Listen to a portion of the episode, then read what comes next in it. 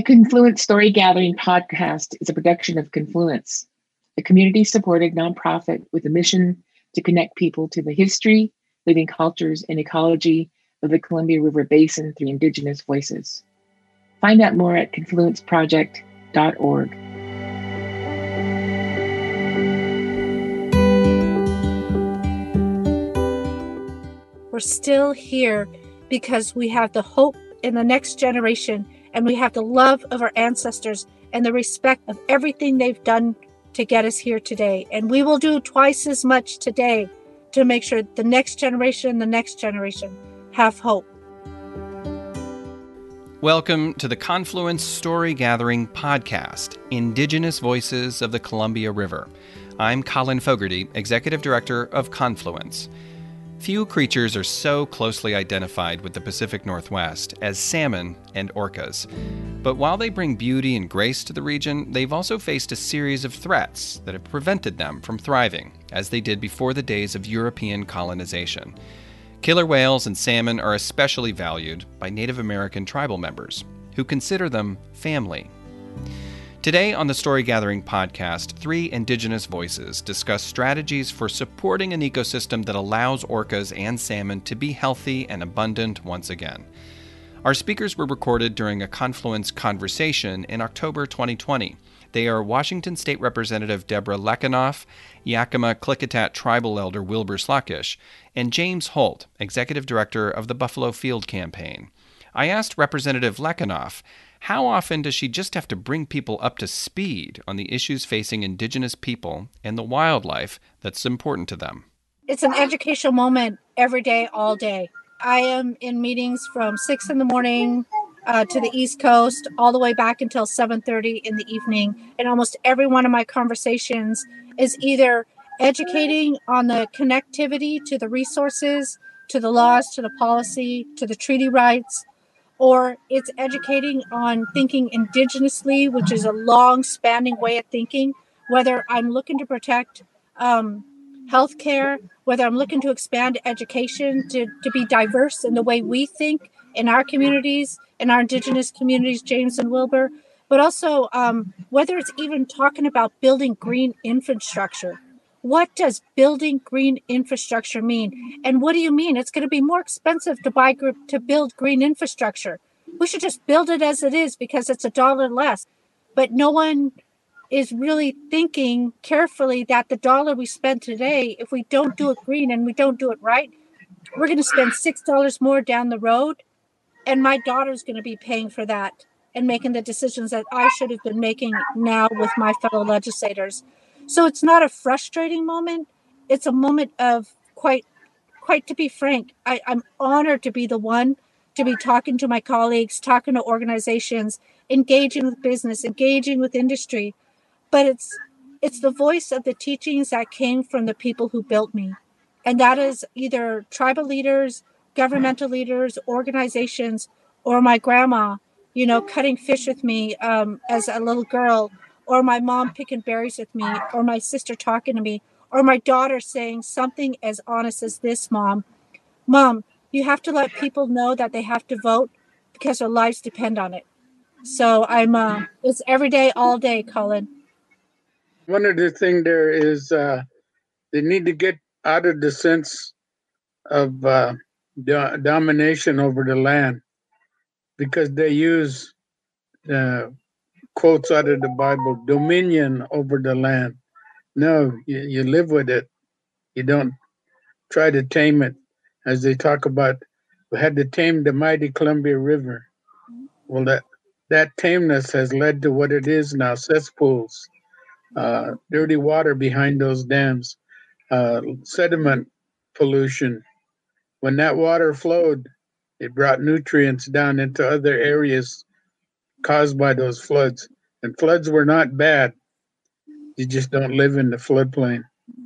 So that's a lot. What they need to learn is uh, the, that stop practicing dominion, live with it. Stop trying to tame the animals. Stop trying to tame everything. Yeah, I think we also um, have to continue to assert those things that we are doing to speak for the water and speak for the fish and the land.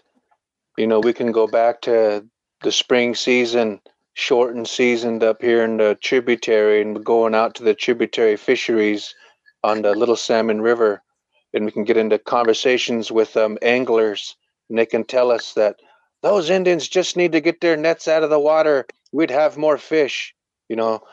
But at the same time, we can fast forward uh, into now, and these same people who are screaming about us to get our nets out of the water are benefiting off of a uh, unprecedented season on coho that the tribe restored and recovered to the basin. And there wasn't a coho fishery here in the Clearwater River without uh, the Nez Perce tribe stepping forward and recovering that species of fish. So we're mm-hmm. constantly having to educate the public, uh, the non-tribal public, as it were. You know these good good things that we're doing, and we're, you know, sometimes we are the lifeline of these these fish runs. We are the lifeline that's holding them, you know, in place. You know, we're we're often the only thing that's speaking for them, and uh, we definitely have to have a louder voice and uh, a broader voice uh, across the landscape so more people can truly understand what it is that we're doing and assist us in, in doing these things and doing it together as well.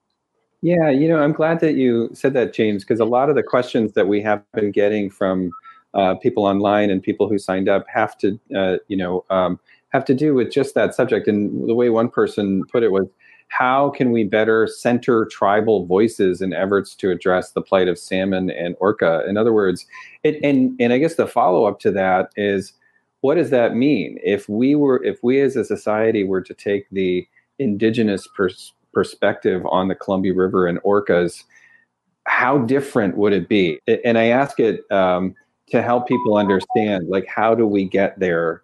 um, to a, a, native perspective on these issues when we seem so far away from that now. Does that make sense? Yeah, they're not toys. The, the, the orcas aren't a zoo.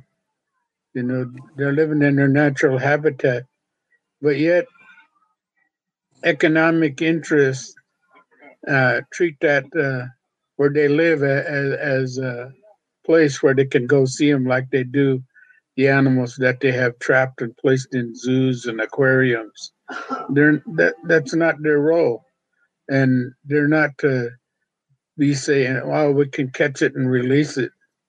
That still harms them because they pull it out and pose with it, and that takes the protective barrier off the salmon, and he's susceptible to diseases more. And you don't know how many times he has been handled so stop treating them as toys and zoo animals. Leave them alone. They don't come to you and watch what you do in your home. But at these uh, ships up there in, in uh, Puget Sound and along the coast, whale watching boats, get your seat. Stop treating them that way. I agree. And I also think there, there's a disconnection where um, people need to understand that what they're doing on the curb out in their front yard – uh, has an impact on the orca as we lead up the chain, the food chain. You know, I often get into this uh, debate with people talking about where these frontline communities are and where are those places that matter. When really, if you live in this Columbia Basin, you know it matters. You know, we can track those orcas back to certain tributaries, the the mainstay diet of the salmon in the Columbia Basin, but but really it all matters. You know, we we need the eels that um, benefit the orca when they're out there living their uh, lives and or, you know eel habitat matters and and a lot of those tributaries uh, people have a disconnect of what they're doing in their own backyards and linking that to the life, life of the orca i think makes it much more real for them and we have to put that message out there that no matter where you are in the basin you're on the front line you know helping or hindering the life of the orca and elevate that voice you know, James, I remember you and I uh, talking to EPA and the Army Corps about the environmental justice when we were protecting the waters of the U.S. Uh, years ago when both you and I sat on the National Tribal Caucus and the Regional Tribal Caucus advising the EPA administrator to do the right thing. You know, it was years ago that James and I were talking about protecting water, and we're still talking about protecting it today. But I tell you what, James, it's probably been um, many, many, many, many, many years ago when Wilbur started talking about protecting water, and he's still talking about it today. The issues will never go away. The challenges will never go away, but it's that it's that hope that we have every day to know that although Wilbur James and I were sitting in Washington D.C. talking to their deputies about protecting water, we knew that the next generation behind us that would be talking about water would be able to share the same words that we're sharing and the same teachings that we're sharing of protecting uh, um, our resources, our water, and our environment for years to come. At my little school down here in Wishram, the kids were telling my kids, how come we waste fish? We just catch them and throw them on the bank. And why do we go hunting deer just for the antlers? And, and uh, he come back and he says, "This these kids are telling me this, and what do I tell them?" So we set up a I set up a meeting with the superintendent, and it just happened to be around uh, the Thanksgiving Day. Uh, so I, I had a dinner for them, and I brought all of the the food sources there and placed them on the table. You know, the salmon in a jar, and uh, deer meat dried, and and uh, roots and berries. And then I brought in the hides, and and laid it there. And I said, and the salmon, the fish you're talking about, are uh, the carp and all of those fish that are predators to the smolts. And I said, we don't waste the salmon. This is what it does for us and this is how we take care of it. So th- those kids that uh, got that education from uh, their uh, parents went back and and explained to them. And the next year we had three times the amount of people that were at that dinner. And it's been an annual event for 17, 18 years. But this year we're not going to be able to do it because of this pandemic. So that's one of the elements we need to do is to connect, to have our children uh, start education, uh, the kids from the other, the the other uh, citizenry, because those kids changed that tone of that town's uh, animosity towards us over the uh, the fish that their tax dollars created and all of that. So we don't waste it. We don't do anything with that. So that's one of the elements is is their young people need to connect with our, our youngsters and and learn that history that we don't waste anything and we don't just kill it for the pleasure or harvest and you know, catch it just just to be pleasurable and uh, now they call it recreational fishing and it's it's not. It's a, uh, fishing is our life, and so that just that little deal there. And uh, they said, uh, "What do you call it? Things taking?" Said, "Well, you guys had the first dinner there, and you go and when people brought the food, you got here and uh, tried the same thing, and instead of giving, you started taking." So that's why I say that thanks taking day. But this little town, and it has newcomers, and they come, and I tried to stop it last two years ago. I said, I've done this long enough. I have to uh, raise the money. I have to do that to uh, compensate for the dancers and the drummers, and and I donate the food though, while my my uh, grandkids do now. They do the hunting and they do the fishing for that event. And uh, so that's one little thing there is is our young need to to start reaching out and in the school system and disputing a lot of that. And and, and it needs to be put into the school curriculum as part of the the new uh, stuff that they're doing uh, in Washington State, and I think we need to expand that to include those things. We don't waste any of that because it's a gift that we strive to take care of.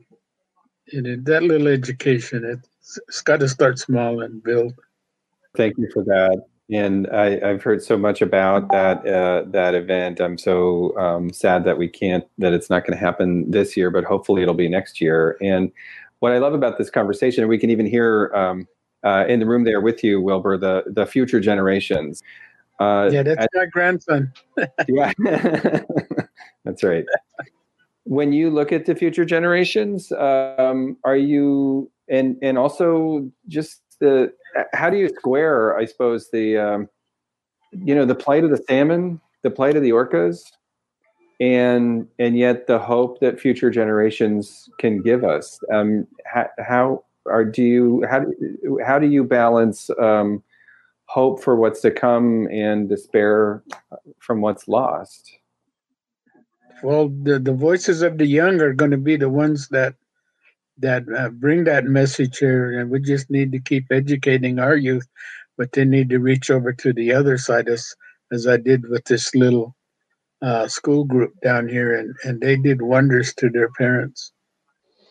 For me, in my neck of the woods, um, you know, the youth are are are empowered are empowered when they realize that um, you know they are the prayers of our ancestors. You know, for us, often, like in my own home, we bring it back to um, that history we've come from. You know, we talk about the Nez Perce War, 1877, the role of uh, the chiefs and the warriors that were involved there. You know, they had to press on and do these things to ensure that we continue on. And now here we are today. You know, the the the birth of, of their prayers and their hopes. And so it is up to us. You know, we, we we can't allow them to lay on the side of the trail. You know, our ancestors didn't get to lay down. You know, they had to press on for us to be here. Now here we are. It's our turn, and I, I believe in you. I, I believe in them. I believe in the youth. Every time I go there and I tell them, I've been waiting for you. You know, you are my hero. Just by having the understanding that you do of this world we live in.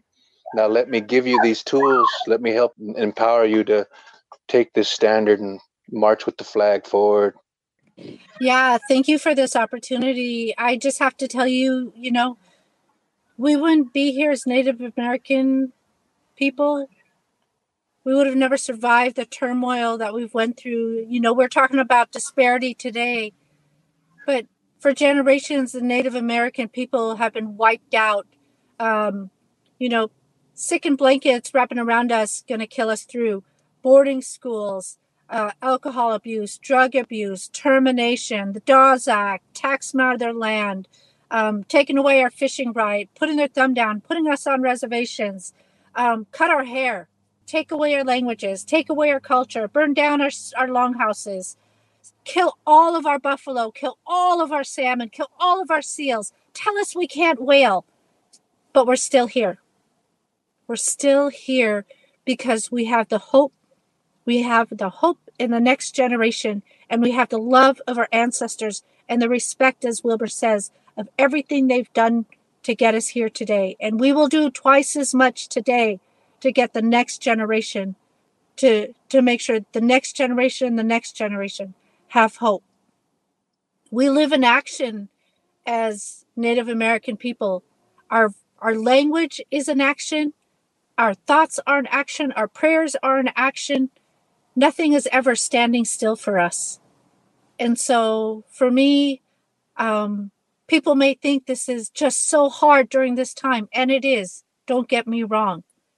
But we'll make it through. We have to make it through.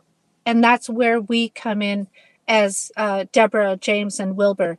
Um, you've got uh, three generations here working hard, all bringing our shared experiences and we all walk along the same path helping one another. And there's many many many more of us. So uh, in indian country i think james and wilbur the the uh, leadership always says we're part of that we be we be we be here today we be here yesterday we be here for generations to come. That was Washington State Representative Deborah Lekanoff. We also heard from Yakima Klickitat Tribal Elder Wilbur Slockish and James Holt, Executive Director of the Buffalo Field Campaign. Thanks to them for their participation in this program. To find out more about Confluence and the five completed sites along the Columbia River system, check out our website, confluenceproject.org. Now, remember, Confluence is a community supported nonprofit. We can only do this work because of the generous support from the Friends of Confluence, and that's you. Join us today at confluenceproject.org. Thanks for listening to the Confluence Story Gathering podcast. For more episodes, visit our website or wherever you get your podcasts.